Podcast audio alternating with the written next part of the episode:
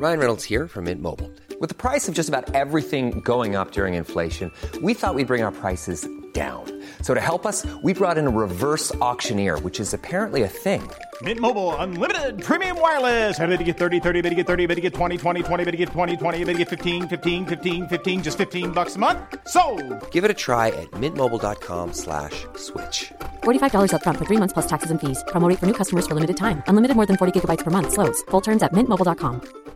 Support comes from ServiceNow, the AI platform for business transformation. You've heard the hype around AI. The truth is, AI is only as powerful as the platform it's built into. ServiceNow is the platform that puts AI to work for people across your business, removing friction and frustration for your employees, supercharging productivity for your developers, providing intelligent tools for your service agents to make customers happier. All built into a single platform you can use right now. That's why the world works with ServiceNow. Visit servicenow.com slash AI for people to learn more.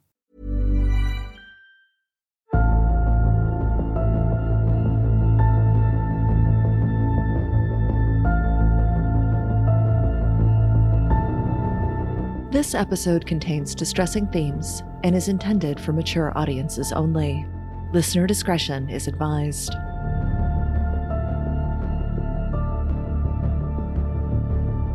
On this episode of They Walk Among America, it was a dark evening in Chicago, Illinois on February 21st, 1977, when the distinct smell of smoke began to engulf an apartment complex at 2740 North Pine Grove.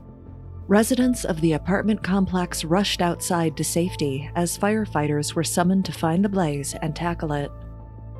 As firefighters proceeded through the apartment complex, smoke began to billow out from an apartment on the 15th floor. Once the flames were extinguished, firefighters discovered a much more sinister scene inside.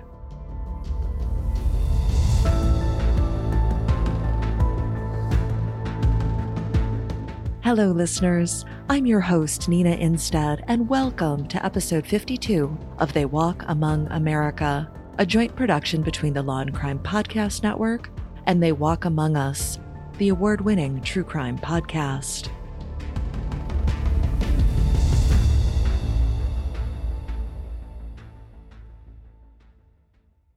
Teresita Baza was a 48 year old respiratory therapist working at Edgewater Hospital in Chicago. Edgewater opened back in 1929 and was known for its white glove service, which included a solarium, a swimming pool, and a helipad. Teresita was a native of Dumaguete on Negros Island in the Philippines. The daughter of a wealthy judge and his wife, this granted Teresita a life of privilege in the third world country. In the mid 1960s, she graduated from Assumption College in Manila. She packed up her worldly belongings and immigrated to the United States for a fresh start. Here, she obtained a master's degree in music from Indiana University and studied inhalation therapy in Chicago. While working at Edgewater Hospital, Teresita performed her duties in an exemplary fashion, but music was her true love. She was enrolled at Loyola University, where she was studying for a doctor's thesis on music. Since she was a young girl, she had an immense love for music and was an accomplished pianist. From her apartment in Chicago, she gave piano lessons and was well known for her skill in Chicago's Filipino community. Teresita was a very ambitious woman, and in addition to her job and studies, she was in the process of writing a book. After settling in the United States, she made friends with ease due to her friendly and warm demeanor. These friends described Teresita as a straight person, someone who avoided alcohol at all costs. Still, she liked keeping beer and liquor on hand for any visitors to her apartment. It was a quiet evening in Chicago on February 21, 1977. Teresita was home alone when, at around 7:30 p.m., her telephone began to ring. She picked up the phone to be greeted by Ruth Loeb, a friend from the hospital. The two women chatted over the phone for around 20 minutes. During the phone call, Teresita mentioned to Ruth that she was having a male visitor over later on, but she did not identify him. Then, around 8:40 p.m., Mario and Catherine Nazi, who lived down the hall from Teresita, began to smell smoke. They lived on the 15th floor of the apartment complex, and an immense fear swept over them. If the building were to go up in flames, a safe exit could be difficult.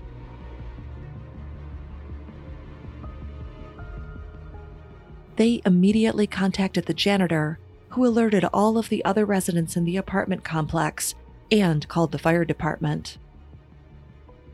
Firefighters rushed the apartment block, sirens blazing, as residents scrambled down the stairs to the safety of the fresh air outside. By the time firefighters reached the 15th floor, smoke was billowing out from apartment 15B. It was Teresita Baza's apartment. They approached the front door to find that it was locked. The janitor, Petro Lalusa, unlocked the door with his passkey. As soon as the firefighters entered the apartment, they observed the source of the blaze. It was coming from the master bedroom. Trailing their hoses behind them, they entered the bedroom and saw a pile of burning clothing on the floor. After it was extinguished, Fire Lieutenant Warren Whelan, he kicked the burnt clothing to the side and promptly observed that there was a figure underneath, half concealed by a portion of a smoldering mattress. It was Teresita. She was naked and lying on her back with her eyes wide open but glazed over. Embedded in the middle of her chest was a wooden handled butcher knife police were immediately dispatched to the apartment. They enveloped it in crime scene tape and began searching for telltale clues that could lead them to Teresita's killer.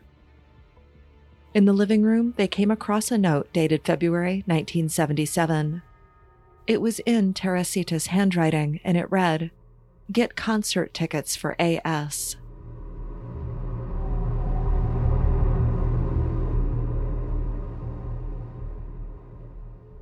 The murder case was assigned to Detective Joseph Stachula and his partner, Detective Lee R. Eplin.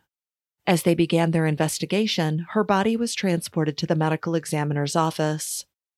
Based on the graphic nature of the crime scene, investigators had theorized that Teresita's murder had been sexually motivated. The fire was set in an attempt to conceal evidence. Her autopsy, however, indicated otherwise, when the pathologist could find no evidence of a sexual assault. The first point of the investigation was to make contact with all of Teresita's loved ones.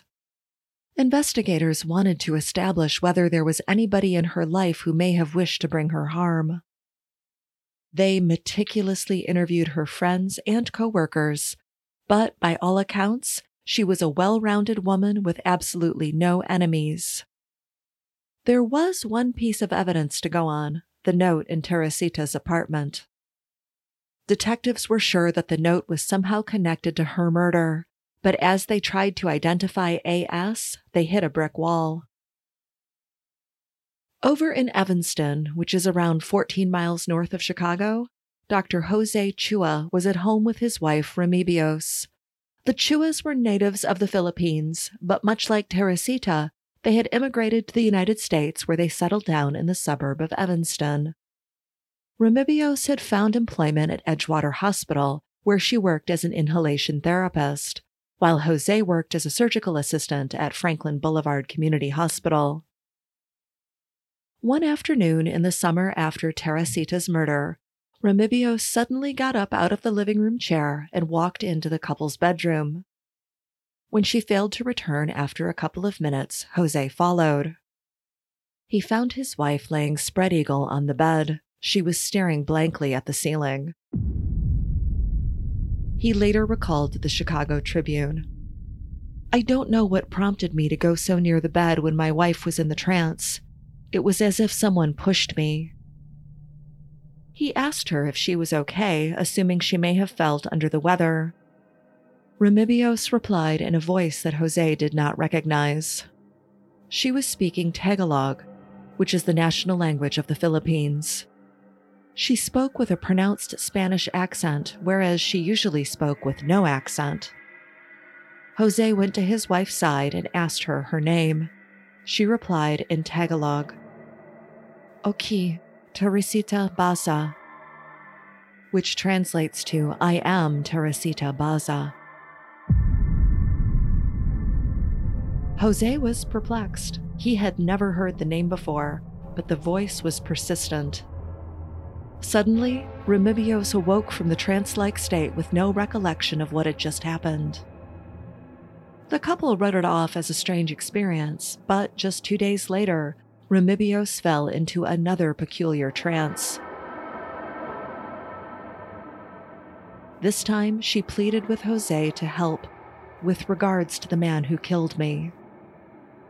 Jose kept up the conversation, pushing for more detail, but moments later, Remedios snapped out of the trance. The couple chatted about the peculiar incident and debated over telling the police. You see, Remedios knew exactly who Teresita Baza was. They had worked at the same hospital, but on different shifts and rarely crossed paths. But still, Remedios, much like everybody at the hospital, knew that Teresita had been the victim of a homicide and knew that the police had not yet caught the killer. After much deliberation, Jose and Remedios decided against telling anyone about the strange voice which seemingly emanated from her. They feared they would come across as foolish and be ridiculed by non believers. Moreover, they had no lucrative information on the unsolved murder that could assist in any way, at least, not yet.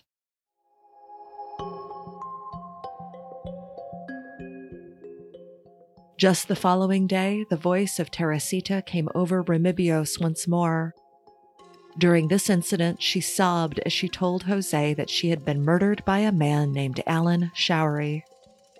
The voice told Jose that Showery had arrived at the apartment alone at 7 p.m., and he was welcomed inside by Teresita. Jose asked why Showery was granted access, and the voice replied that Showery was her friend. The voice then indicated that while alone in the apartment, Showery stabbed Teresita to death. The voice pleaded with Jose for help, and Jose responded that police would need more information for charges to be filed. The voice replied that Showery had stolen jewelry from Teresita's apartment.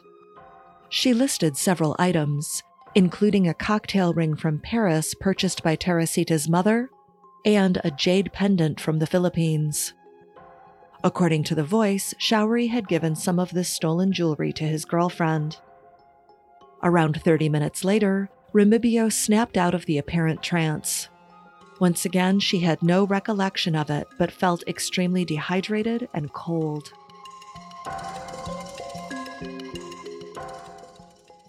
When Jose informed his wife of who she identified as the alleged killer, she was stunned. She knew Alan Showery. He had worked alongside her at Edgewater Hospital as a therapist technician. The couple debated over contacting the police. While the voice had provided them with more information, they were concerned that Showery would be unjustly accused. Eventually, they decided they needed to tell somebody. In August, the couple contacted Evanston police and detailed the bizarre incidents that had taken place. Evanston police reached out to the Chicago police to query if they had any information on an Alan Showery who worked at Edgewater Hospital. Detective Stachula returned the phone call and was informed about the peculiar incident that reportedly occurred inside the Chua's home. After hanging up, Detective Stachula made his way to Evanston. While the phone call sounded outlandish, the investigation into Teresita's murder had stalled and the investigators were willing to follow whatever lead came in. On August 5th, the detective approached the Chua's front door.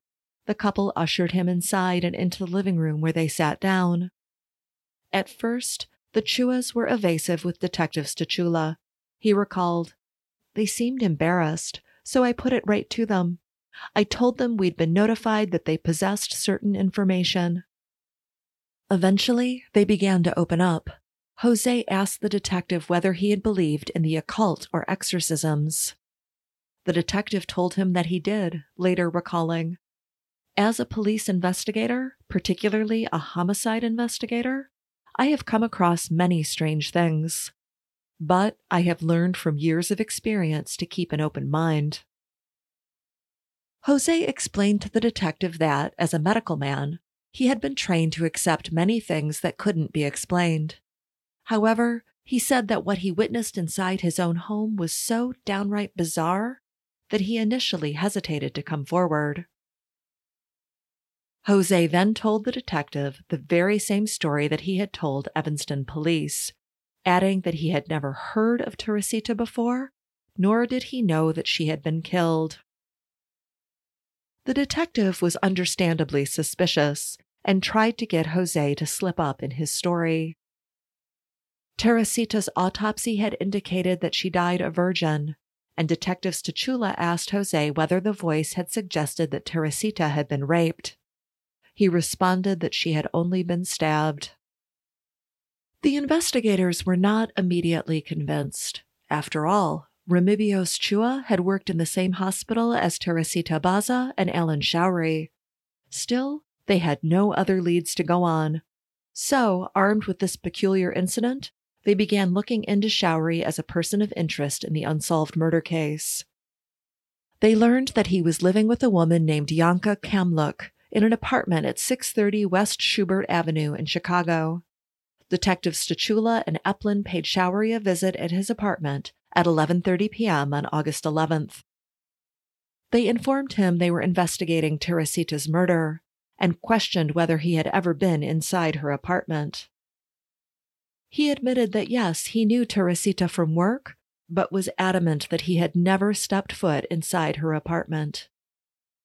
As questioning continued, Showery changed his story.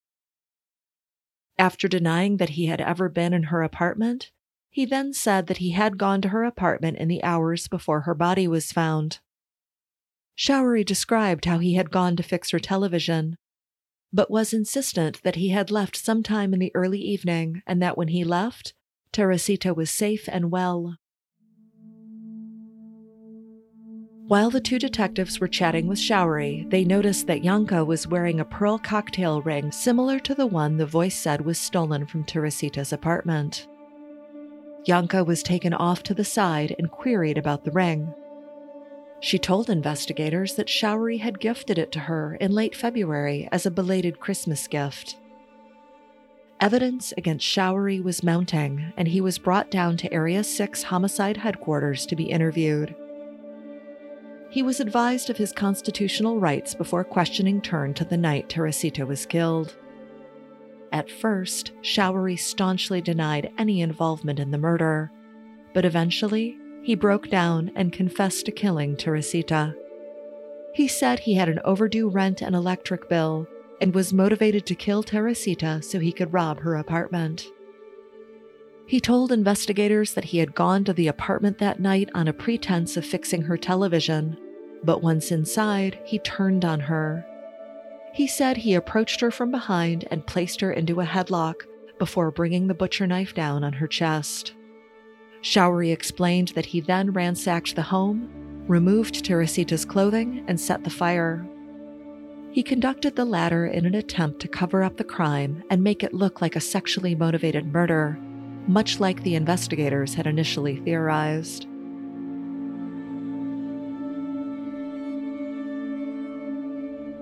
Assistant Cook County State's Attorney Paul Linton later recalled He told me he was having financial problems and that he took $30 from her purse and some jewelry from her bedroom after killing her. While Showery was being booked into the Cook County Jail for murder, Detective Stachula commented to his commanding officer To this day, I'm not quite sure whether I believe how the information was obtained. Nonetheless, everything here is completely true.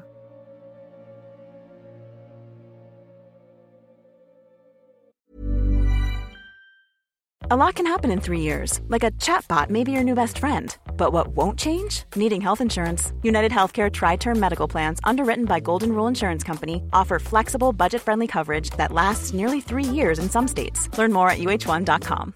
Support comes from ServiceNow, the AI platform for business transformation. You've heard the hype around AI. The truth is, AI is only as powerful as the platform it's built into. ServiceNow is the platform that puts AI to work for people across your business removing friction and frustration for your employees, supercharging productivity for your developers, providing intelligent tools for your service agents to make customers happier. All built into a single platform you can use right now. That's why the world works with ServiceNow. Visit servicenow.com/slash AI for people to learn more. Investigators still wanted to collect more evidence against Showery, and Yanka handed over several items of jewelry he had gifted her in the preceding months. Teresita's family would identify the pearl cocktail ring as belonging to Teresita, as well as a jade pendant. The alleged paranormal aspect of the case quickly dominated the headlines across the nation. Reporters were desperate to interview Remedios Chua, the woman who had seemingly been possessed by Teresita's spirit. Remedios refused any interviews, commenting to the Buffalo News that what had happened, quote, has been a traumatic experience for both my husband and me. Rumors began to swirl from non believers that the Chuas were somehow involved in Teresita's murder, and that's how they knew details unknown to the public and even to investigators. State's Attorney Bernard Carey quickly came to their defense and announced that they were satisfied that neither Jose nor Remedios were involved. At first, the state attorney's office was skeptical of the claims, but the Chuas were interviewed at length. State's Attorney Carey stated, In my five years as a prosecutor, handling 70 or so felony cases, I have never run into anything like this. He referred to Jose as a learned professional and a reputable person. Many non believers were unhappy with the explanation and began looking into the background of the Chuas. Sleuths professed that there must have been some kind of logical reason for the alleged trance. For example, could Remedios have overheard a confession? Records from the hospital showed that Remedios and Showery had worked alongside one another for 13 months before Remedios was fired for disobedience and absenteeism. Remedios had also confided in a supervisor that she was afraid she could become the killer's next victim.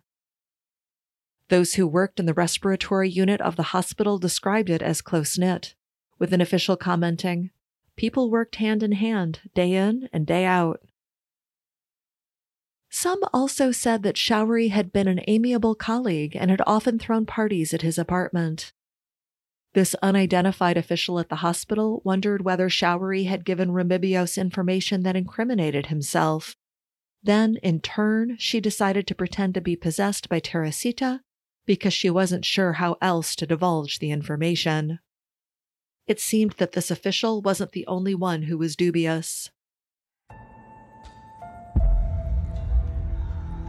On March 9, 1978, Journal and Courier ran an article in their newspaper which revealed that Chicago police speculated that Remedios somehow knew something about the murder, but was so afraid of reprisal by Showery that she concocted the tale as a way to disclose what she knew. They considered that Remedios had recognized some of the jewelry Showery had stolen from Teresita and gifted to women at the hospital, and simply put two and two together controversies continued to plague the case. In September, Alan Showery's defense team argued there were insufficient grounds for an arrest. During a pretrial hearing, Detective Stachula said that he and his partner first questioned Showery after he was identified by Remedios Chua or by the alleged voice of Teresita Baza. According to Showery's defense attorney, William Swano, the arrest and confession should be suppressed based on the grounds that investigators had no grounds to question him. Therefore, there was no basis for an arrest. Investigators fought back, contending that the information provided by Remedios was enough to warrant an interrogation. Defense attorney Swano argued that there was no evidence to connect Showery to the murder except for the alleged paranormal contact. He said that the confession was inadmissible if Showery were arrested without a warrant or sufficient evidence. Jose Chua was called to testify during the pretrial hearing. When he took to the witness stand, his mind was transported back to the supernatural incident. He said to the court, She was really pleading for me to help solve her murder. I was really surprised and scared when I asked her name, and she answered Teresita Baza, but she told me I had nothing to be scared of. Showery's defense team suggested that Remedios had faked the entire trance because she was upset that she had been fired from her role at the hospital that summer. Defense attorney Swano stated Never, to my knowledge, has a man been arrested because of a vision. Police have never been informed of a criminal's name by a voice. Circuit Judge Frank A. Sbarbaro decided to delay the ruling on the motion, but days later he had reached a determination. He said that legally, the question of the peculiar police source was debatable. He stated, The police were obligated to follow all leads in this case. The judge ultimately ruled that there was enough evidence against Showery to send him to trial for the murder, and that the arrest and confession should not be suppressed. By January 10, 1979, a jury consisting of eight men and four women was seated and the murder trial was ready to begin. During opening statements, prosecutors stated that robbery was the motivation behind the murder, but said that Alan Showery had only made off with around $30 and several pieces of jewelry. Prosecutor Thomas Organ made no mention of the alleged psychic experience that led to Showery being identified as the main suspect in the murder. He alluded to the fact that investigators received some information that led to Showery before informing them that Showery had made a full confession to the crime and admitted that he had committed it simply because he needed money. During his opening statement, defense attorney Daniel Radakovich made the surprising move of mentioning Jose and Remedios Chua. He detailed to the jury the claims of paranormal possession before stating it was their theory that Remedios had made the entire thing up simply because of personal problems. He assailed the story as unbelievable and suggested that investigators had accepted it at face value simply because their investigation into the murder had stalled. His attention then turned to the confession that Showery made, and he lambasted it as being coerced. He said that at the time of Showery's arrest, his girlfriend, Yanka, had been eight months pregnant and said that investigators had threatened to arrest her for possessing stolen jewelry. Detective Joseph Stachula would be called as a prosecution witness during the controversial trial. He pointed toward Showery and stated, That's the man.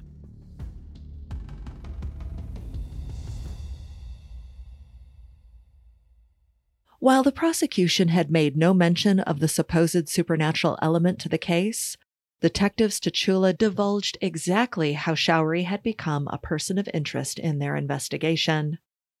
He detailed how Jose had told him that his wife was possessed by Baza's spirit and had identified Showery as her killer. Following his testimony, the jury heard Alan Showery's 13 page signed confession, his defense team had attempted to get this thrown out of evidence, but the judge allowed it to be presented to the jury. The court would then hear from Remedios. It was the first time she publicly spoke on the case. Ironically, she was called as a witness by the defense. Defense attorney William Swano suggested that the voice story was a complete fabrication, something she had concocted because of a vendetta against Showery. He asked, did you have three seizures or possessions in which Teresita Baza spoke through your lips? She replied, Yes. The defense attorney then asked, Do you recall what happened, what was said? Do you remember Teresita's voice? Remedios responded, No. The defense would then suggest that Remedios had sold Showery the rings that were identified as belonging to Teresita. She steadfastly denied that she had, but did admit that on one occasion she had sold him a diamond ring. During Remedios' testimony, she revealed that on July 15, 1977, she received a crank phone call at her home. The defense suggested she blamed Showery for the phone call. Just the following day, Remedios learned that she had lost her job at Edgewater Hospital. Then, just hours later, the voice of Teresita allegedly spoke through her. According to the defense team, Remedios also blamed Showery for her losing her job because he once reported that she was not performing her duties well. State's Attorney Thomas Organ bluntly asked Remedios, Did you kill Teresita Baza? And Remedios replied loudly, No.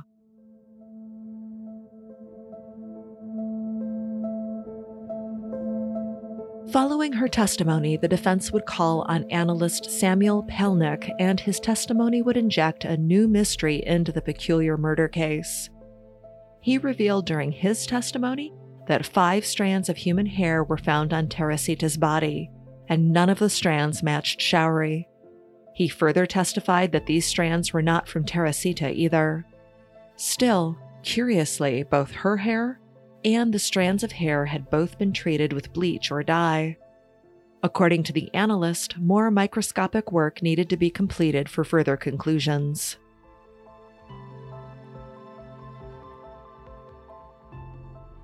The court fell eerily silent on January 22nd as Alan Showery entered the room and sat down at the witness stand. It was the fifth day of the trial, and he vehemently denied that he had killed Teresita Baza. He said that on the evening of her murder, he was drinking and playing darts at a neighbor's home with his girlfriend, Yanka. He further contended that the confession he had given investigators was coerced. He said to the courtroom, They wanted answers, so I gave them answers. According to Showery, he only agreed to sign the confession after investigators threatened to arrest his pregnant girlfriend as an accessory to the murder. He stated, The police said they were going to arrest Yanka and me for the murder. They said I would never see Yanka or the child again, but if I confessed, Yanka would go free. Yanka testified next, and she echoed what Showery had already said to the jury. She testified, Alan only wanted to spare me. He told me he didn't want our baby born in jail. She corroborated Showery's alibi, but it was pointed out by prosecutors that after Showery's arrest, she had told investigators that on the evening of Teresita's murder, she was shopping and Showery was home alone doing electrical work. Yanka's testimony was followed by Detective Lee R. Eplin, who was called as a rebuttal witness. According to the detective, the confession was not coerced, and he quoted Showery as telling Yanka, Honey, I'm very sorry, but our relationship is over. We've had a great seven years, but I am responsible for Miss Baza's death. He said that Showery then told Yanka not to wait for him and to sell all of his furniture and provide their child with a good life. After the testimony, the prosecution and defense rested their cases. During closing arguments, the prosecution portrayed Alan Showery as a cold blooded killer, while the defense said he was the victim of a police frame up.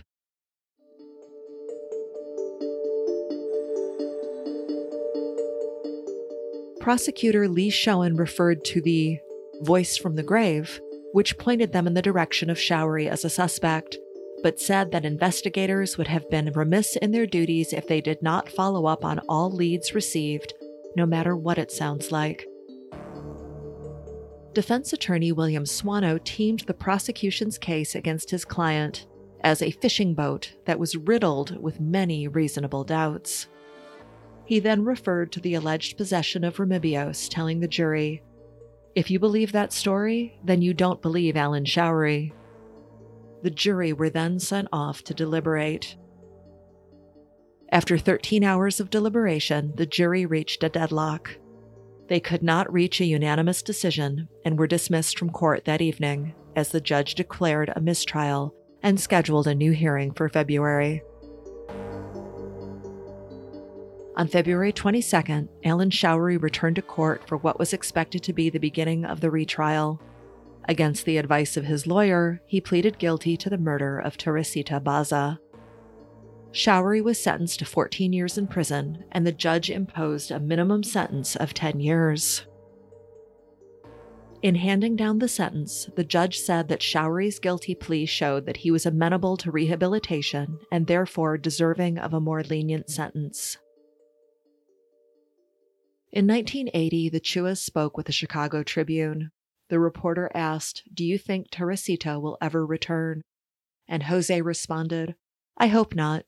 The reason she came down to earth was because she was concerned about the guy who killed her.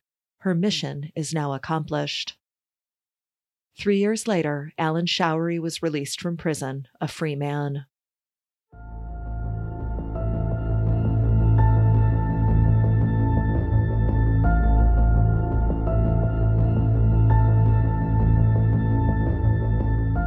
This episode was researched and written by Emily G. Thompson, editing and scoring by Kory Hilpmann, script editing, additional writing, and production direction by Rosanna and Benjamin Fitton.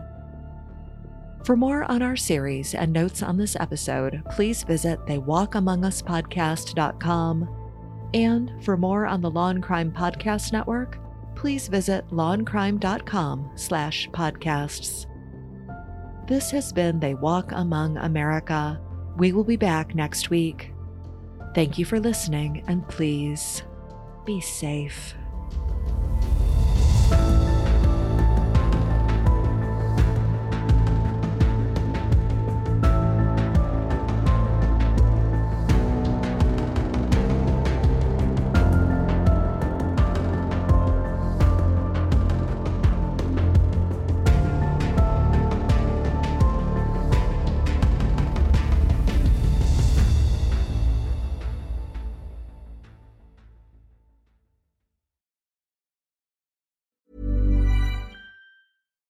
Support comes from ServiceNow, the AI platform for business transformation.